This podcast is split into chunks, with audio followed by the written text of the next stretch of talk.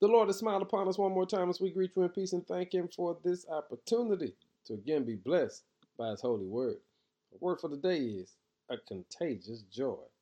In 2 Peter 1, verse 3 says, By His divine power, God has given us everything we need for living a godly life. We have received all of this by coming to know Him, the one who called us to Himself by means of His marvelous glory and excellence. You see, Peter is allowing us to understand that because of the promises of God, we have been given everything we need to experience joy. But not just joy that we experience, but a joy that is contagious. You know, a joy that spreads from one to another. And you know what joy is, don't you? Joy is that supreme feeling of great pleasure and happiness. And every child of God, because of the promises of God, ought to be able to be joyful in such a way that you become contagious. Here's what I'm saying you have been promised to be able to live in the divine nature of Jesus, which is to say, you have everything you need to spread joy.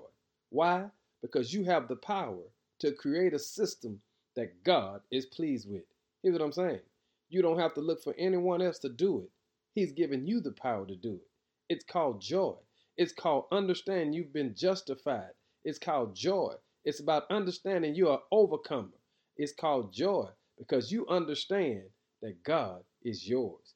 I'm saying to you today, be contagious in your joy and let somebody else know whatever you need, God has already provided. Why? We have received all of this by coming to know Him, the one who called us to Himself by means of His marvelous glory and excellence. Hey, family, let your contagious joy flow today and give God some glory.